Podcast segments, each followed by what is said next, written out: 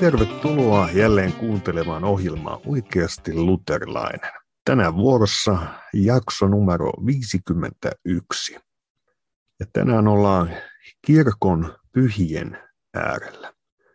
Suomessa luterilaiset viettävät pyhäinpäivää lauantaina, joka osuu 31.10.–6.11. väliselle ajalle. Nykyinen pyhäinpäivä, vanhalta nimeltään pyhäinmiesten päivä, on itse asiassa yhdistelmä kahdesta keskiaikaisesta kristillisestä juhlapyhästä. Silloin vietettiin 1. päivä marraskuuta kaikkien pyhien päivää ja 2.11. kaikkien uskovien vainajien muistopäivää.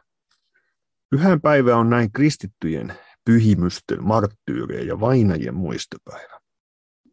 Ja nyt luterilaiselle päivä on merkittävä myös sen tähden, että uskonpuhdistaja Martti Lutherin teesit näkivät päivänvalon kaikkien pyhien päivän aattona. No mikä on pyhäinpäivän sanoma ja sisältö? Pyhän perinteinen evankeliumiteksti on Matteuksen evankeliumin luvun 5 alusta, jossa evankelista on tallettanut meille Jeesuksen niin sanotut autuaksi julistukset. Tässä tekstissä Herra puhuu niistä, jotka ovat autuaita. Ja usein kristillisessä kielenkäytössä sana autua selitetään onnelliseksi tai onniteltavaksi. Nämä ovat kuitenkin ehkä vähän laimeita ilmaisuja. Autuas voi merkitä myös siunattu, Jumalan siunaama. Jeesuksen autuaksi julistukset sijoittuvat Vuorisaarnan alkuun. Ja on hyvä kiinnittää huomiota siihen, kenelle Jeesus tässä puhuu.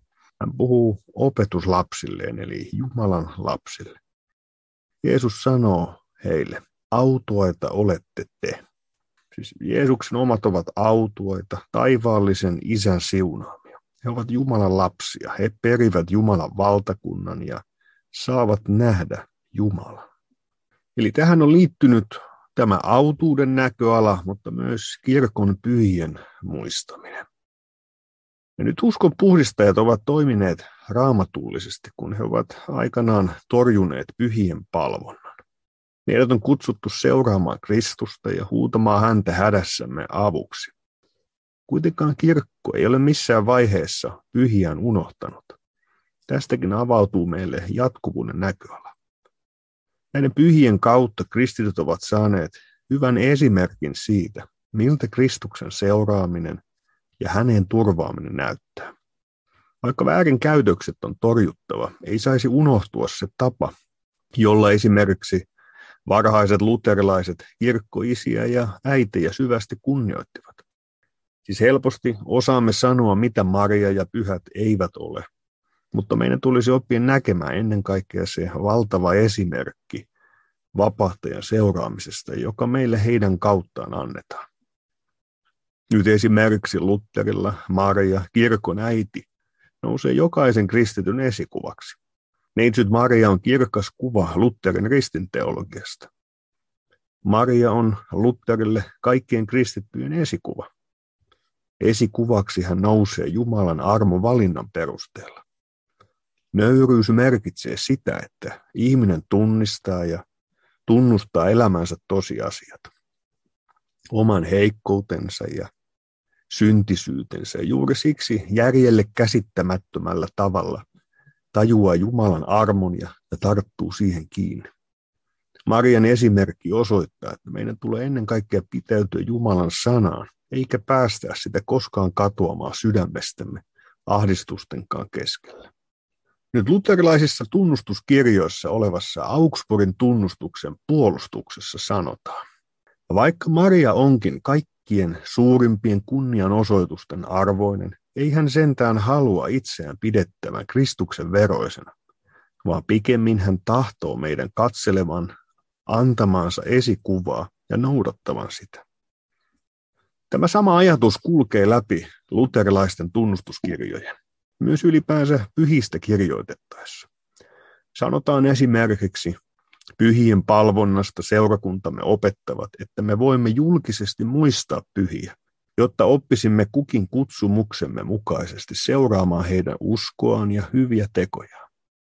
Onkin hyvä muistaa, että pyhien kunnioittaminen ei Augsburgin tunnustuksessa kuulu poistettaviin väärinkäytöksiin, vaan osana kirkon uskoa, jota luterilaiset halusivat vaalia. Siis kirkon historia on täynnä pyhiä, jotka ovat jo käyneet taistelunsa, ja siksi he voivat väkevästi saarnata nyt meille, jotka vielä olemme taisteluidemme keskellä. Jumalan seurakunnassa me pääsemme osallisiksi tästä pyhien todellisuudesta. On suuri horisontti hahmottaa, että vaikka arkisessa seurakuntaelämässä välillä kaikki näyttää arkiselta ja rupiselta, niin olemme yhteydessä tähän kaikkien pyhien seurakuntaan. Me seuraamme heidän esimerkkiään Kristuksen seuraamisessa. Me iloitsemme menneistä pyhistä, Kristuksen omista. Iloitsemme Paavalista ja Pietarista, jotka Jumalan armo löysi ja sellaisina kuin he ovat kaikkine vikoinenkin ja puutteineen, ja teki heistä voimakkaita aseita ja kirkon pylväitä. Iloitsemme jo ennen heitä eläneistä vanhan liiton pyhistä, Abrahamit, Jesajat ja Nehemiat, jotka pitkänä uskon miesten ja naisten saattuena hebrealaiskirjeen luvussa 11 kulkevat silmemme ohi, ja jotka suurena todistajien pilvenä ympärillämme rohkaisevat meitä kilvoituksessamme. Iloitsemme ja kiitämme Ignatiuksesta, joka Kristustodistuksen tähden heitettiin lopulta leijonille. Iloitsemme Augustiinuksesta, vanhan kirkon jättiläisestä, joka tunnustuksissaan tuo esiin kaikki erheensä, mutta turvaa Jumalan armoon. Iloitsemme ja kiitämme Franciscus Assisilaisesta, jonka säteilevä elämä loistaa meille kilvoittelijan iloa vuosisatojenkin takaa. Kiitämme Lutherista, joka johdattaa meidät yhä uudestaan Jumalan laupeuden ääreen. Laupeuden, jonka varassa on rikasta elää ja turvallista kerran kuolla ja olla autuas. Kiitämme Mikaela Agricolasta, kansallisen elämämme aamuhämärässä seisovasta nöyrästä rukoilijasta. Tässä vain muutama nimi kirkon historian saatosta.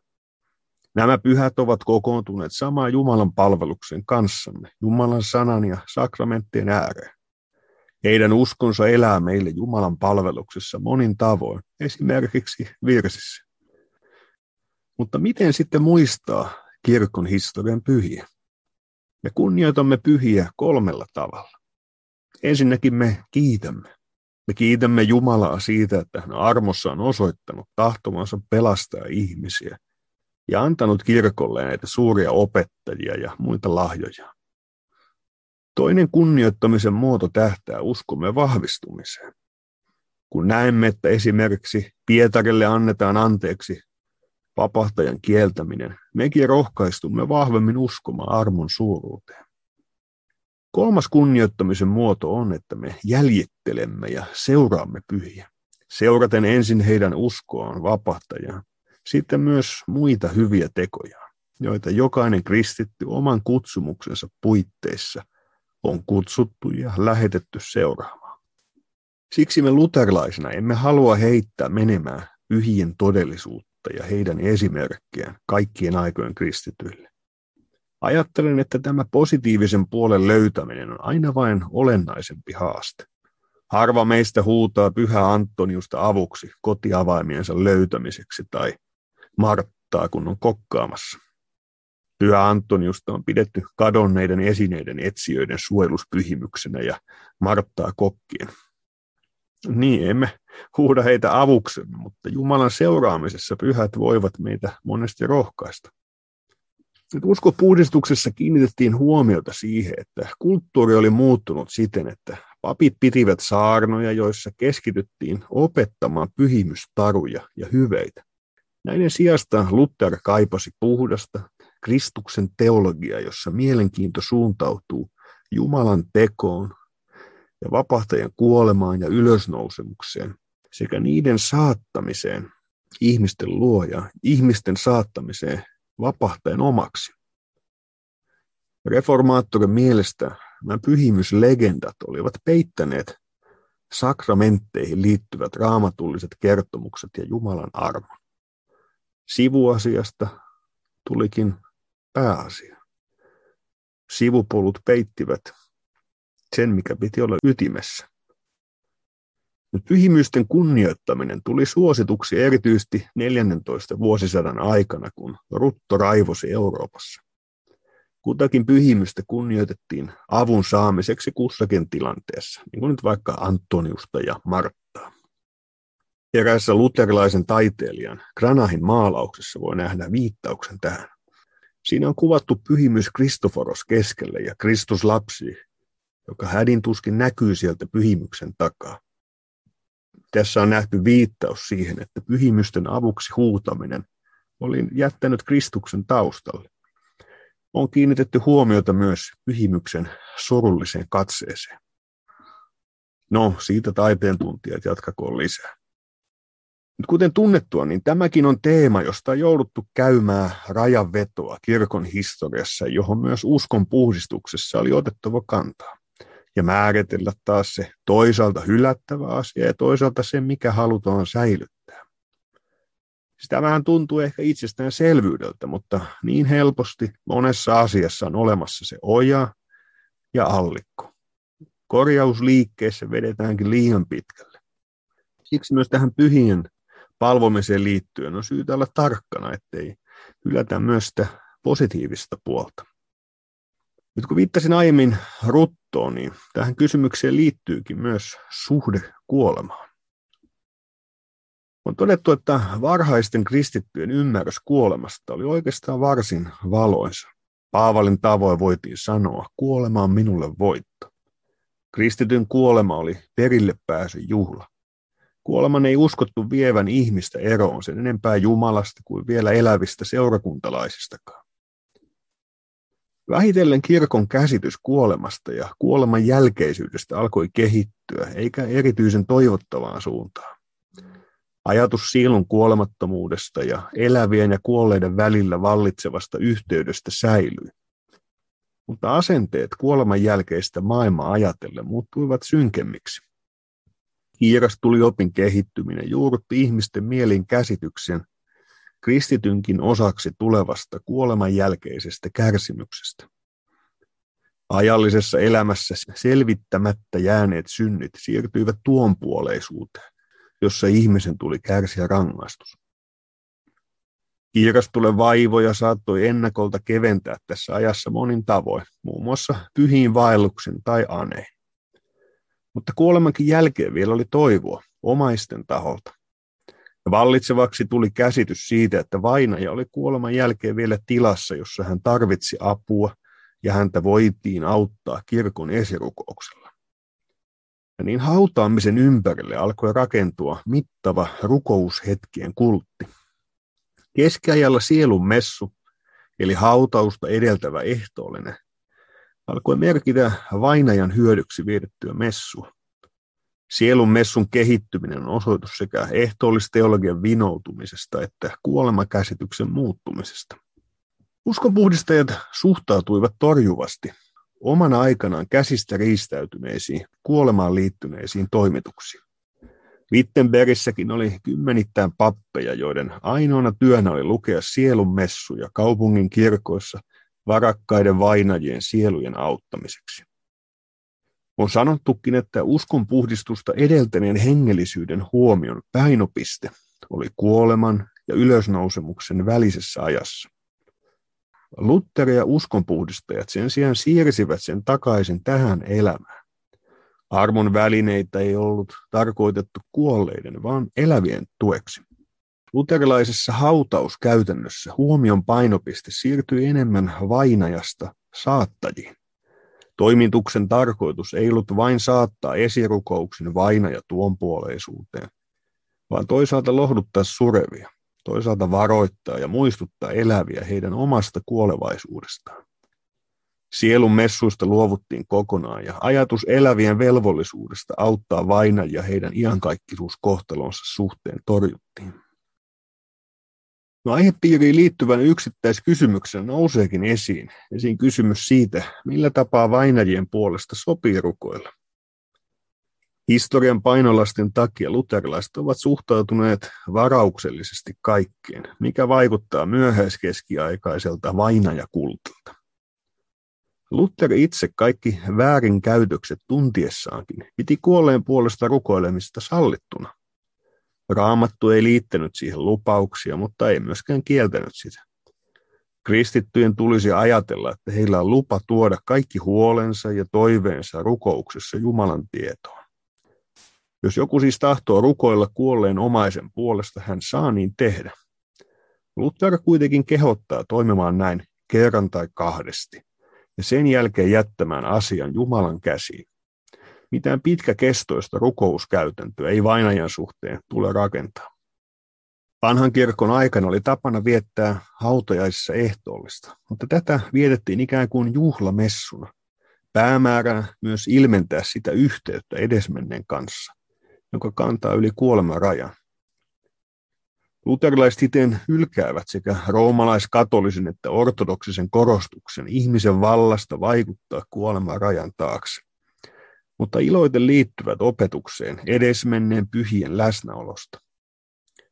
Luterilaiset opettavat, että edesmenneet pyhät ovat erottamattomasti läsnä, korostetusti ehtoollispöydässä, jossa taisteleva ja riemuitseva kirkko on vapahtajansa yhdistämänä.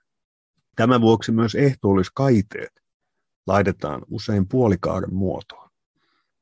Se symboloi sitä, että pyhää Jumalan palvelusta vietetään sekä ajassa että kirkkaudessa ja julistaa meille ehtoollisen rukouksen sanoen, laulamme sinulle ylistystä enkelien ja kaikkien pyhien kanssa.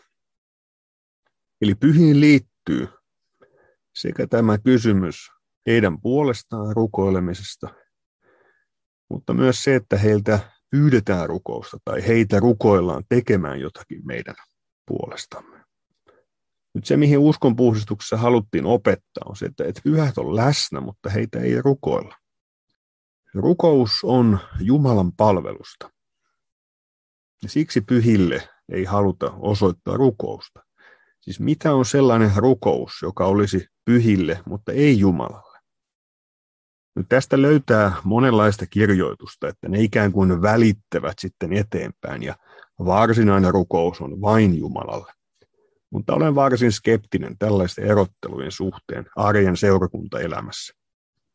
On hyvin hankala todellisessa elämässä tehdä sellaista erottelua, että nyt rukoilen, mutta en ihan samalla pieteetillä, koska tämä kohdistuukin nyt vain kirkon pyhään.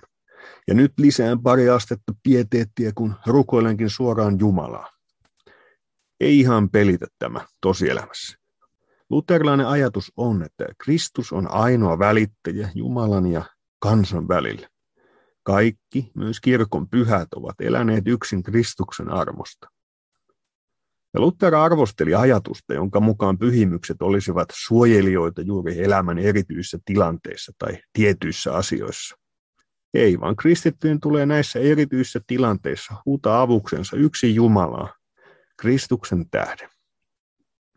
Ja tästä se seuraa se keskeinen ero sitten tällaiseen kirkollisuuteen, jossa tämä pyhien avuksi huutaminen ja vaikkapa reliikit ovat aivan keskeisessä merkityksessä.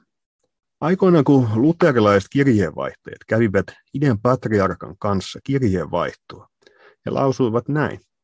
Me ihailemme pyhiä miehiä, jotka ovat saaneet Jumalalta niin suuria ja erityisiä lahjoja. Me ponnistelemme imitoidaksemme heidän uskoon, toivoaan, rakkauttaan, kärsivällisyyttään ja heidän muita hyveitään, mutta emme turvaudu heihin, emmekä palvo heitä. Emme me palvo reliikkejä tai ikoneita, koska pyhät kirjoitukset opettavat palvomaan yksin Jumalaa. Kyse ei ole siitä, että mysteeriä Jumalan ihme haluttaisiin hylätä, vaan siitä, että säilytetään se, minkä Jumala on antanut meille palvottavaksi ja ihmeeksi keskellemme. Lisäksi luterilaiset isät kirjeenvaihdossaan Jeremias toisen kanssa, idän patriarkan kanssa, toivat esiin, että he kyllä ymmärtävät tämän itäisen puolen käyttämän erottelun palvomisen ja palvelemisen välillä, mutta eivät pidä sitä kestävänä. Ja tämä kysymys on edelleenkin olemassa. Kerta kaikkiaan tämä on niin keskeinen osa etenkin itäistä teologiaa, että se on ohittamaton siellä kirkossa. Ja voisiko sanoa, jälleen kerran me pääsemme pohtimaan meidän kaikkien yhteistä suosikkiteemaa, eli kysymystä traditiosta, kirjoitusten ja tradition suhteesta, kirkon jatkuvuudesta, ja miten on toisaalta vaalittava ja säilytettävä toisaalta karsittava, hieman vinksalleen kasvaneita puunrönsyjä. Voiko edes olla ihmistä, jonka suosikkiteema tämä ei ole? Mutta niin, tähän samaan kysymykseen ja asetelmaan me törmäämme tässäkin yksittäisessä teemassa. Ja oikeastaan kysymys pyhien palvonnasta tuo sen hyvin esiin. Jälleen kerran traditiokysymyksiä. Siis emme tekisi viisaasti, jos haluaisimme torjua sen elämän, joka pyhien äärellä on vietetty jo varhain. Samalla jos mennään mihin vaan, niin päädytään mahdottomuuksia. Tässä Hiskian esimerkki toimii jälleen hyvin, jonka saatat muistaa ehkä reliikkijaksosta.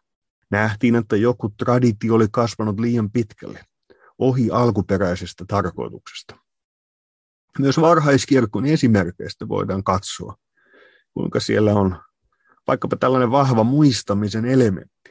Ja sieltä löytyy monenlaista, siis vaikkapa puhutaan Polykarppoksen jäänteistä.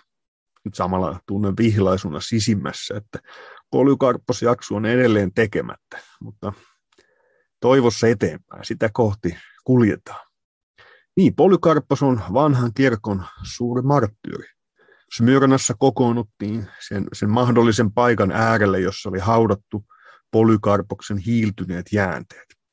Ja siitä voi käyttää laajemminkin kuvana tästä muistamisen elementistä. Siis kokoonnuttiin muistamaan heidän uskoa ja iloitsemaan niistä, jotka jo olivat voittaneet taistelussa.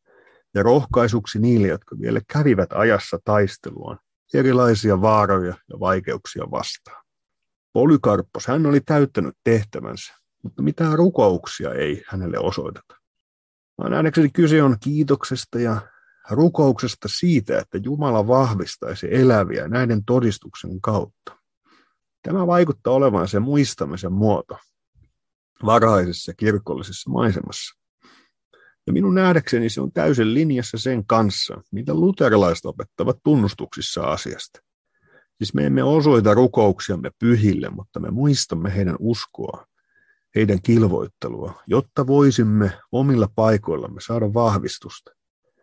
Pyhien todellisuus rukouksissa on läsnä, mutta ei siinä mielessä, että heitä muistettaisiin ja pyydettäisiin olemaan välittäjinämme. Apostolisista konstituutioista hieman myöhemmin löytyy yksinkertainen lausahdus. Rukoillaan niiden puolesta, jotka ovat nukkuneet pois uskossa. Ei muuta. Chrysostomoksen liturgia ja Basileioksen liturgiassa itäinen kirkko rukoilee niiden puolesta, jotka ovat nukkuneet pois ylösnousemuksen toivossa. Pyydetään lepoa ja syntien anteeksiantoa. Tiivistettynä heitä muistetaan, mutta ei oikeastaan muuta. Ja kun katsoo tätä historiaa, niin ei voi kuin ihmetellä, miten on mahdollista, että kirkossa myöhemmin tällainen ikään kuin kaupallinen armo saa niin suuren osuuden ja merkityksen kirkon elämän ytimessä. Siis vähitellen käy niin, että tämä kuolon uni muuttuu kiirastuleksi. Ja sitten aletaan myymään palveluita. No, siitäpä on jo puhuttu omassa jaksossaan. Mutta tiivistettynä vielä. Me emme luterilaisena tietenkään vastusta pyhien läsnäoloa Jumalan luona. Oikeastaan päinvastoin. Tämä on taas oltava varovainen näiden innovaatioiden kanssa. Voi kysyä, että se, että pyhät ovat Kristuksen luona, niin tarkoittaako se sitä, että he tekisivät jotakin aktiivisesti meidän puolestamme? Siinä on aika iso hyppy. Tai saati, että meidän tulisi vedota heihin. Siinäkin on jo monta hankalaa olettamusta. Ja samaan aikaan on aika iso asia se, että missään ei ole käsketty, oikeastaan edes annettu lupaa pyytää kuolleilta asioita. Ja niin kuin tuli esiin, niin joskus myös sitten halutaan erotella pyhien rukoilu tai avun pyytäminen. Mutta tällaiset erottelut nähdäkseni ovat teologian kammiorustailuja. Ja todellisessa arkisessa kristillisessä elämässä on aika hankala erottaa pyytämisen ja rukoilemisen ero liturgiassa, kun se osoitetaan kuolleelle. Eli samaan aikaan, kun me tarvitsemme ehkä uudella tavalla pyhien muistamisen elvyttämistä luterilaisessa maailmassa, niin se ei tarkoita, että pitäisi ihailla Roomaa tai itää, vaan päinvastoin nähdä myös ne ongelmat, mitä siellä ja mitä on ja mikä ei voi olla meidän tiemme. Mutta samalla on hyvä muistaa vanha teologinen periaate. Voidaan se oikein yhdessä latinaksi opetella. Abusus non tollit usum. Voit sen siellä bussin penkilläsi tai tylsällä luennollasi, jolla on läsnäolopakko tai parturin istuimellasi nyt toistaa. Abusus non tollit usum. Väärä käyttö ei poista oikeaa käyttöä. Siksi yksinkertaisuudessa on hyvä palata siihen luterilaiseen opetukseen asian tiimoilta, joka meille jo Augsburgin tunnustuksessa hienosti linjataan. Ja miten suurtaa huomata, että kerta kaikkiaan, että kaiken näiden kirkon vääntöjen vuosisataisten linjan etsimisten keskellä, niin upealla tavalla napakka Augsburgin tunnustuksen artikla on tänäkin päivänä aivan ytimessä. Ja siinä on hyvä ja turvallista pitäytyä. Tuli vastaan sitten traditionalisti tai kuvairaastaja. Jatketaan näissä tunnelmissa jälleen seuraavassa jaksossa. Mukavaa on myös, jos voit olla mahdollistamassa podcastien elämää ja käydä laittamassa vakioveikkausrahasi ja pienen muistamisen luterilainen.netin viitteellä verkkopankissa. Tiedot löydät luterilainen.net-sivujen etusivulta. Ensi kertaa, mitä teemoja sieltä sitten vastaamme tuleekaan. Siihen saakka, moi moi!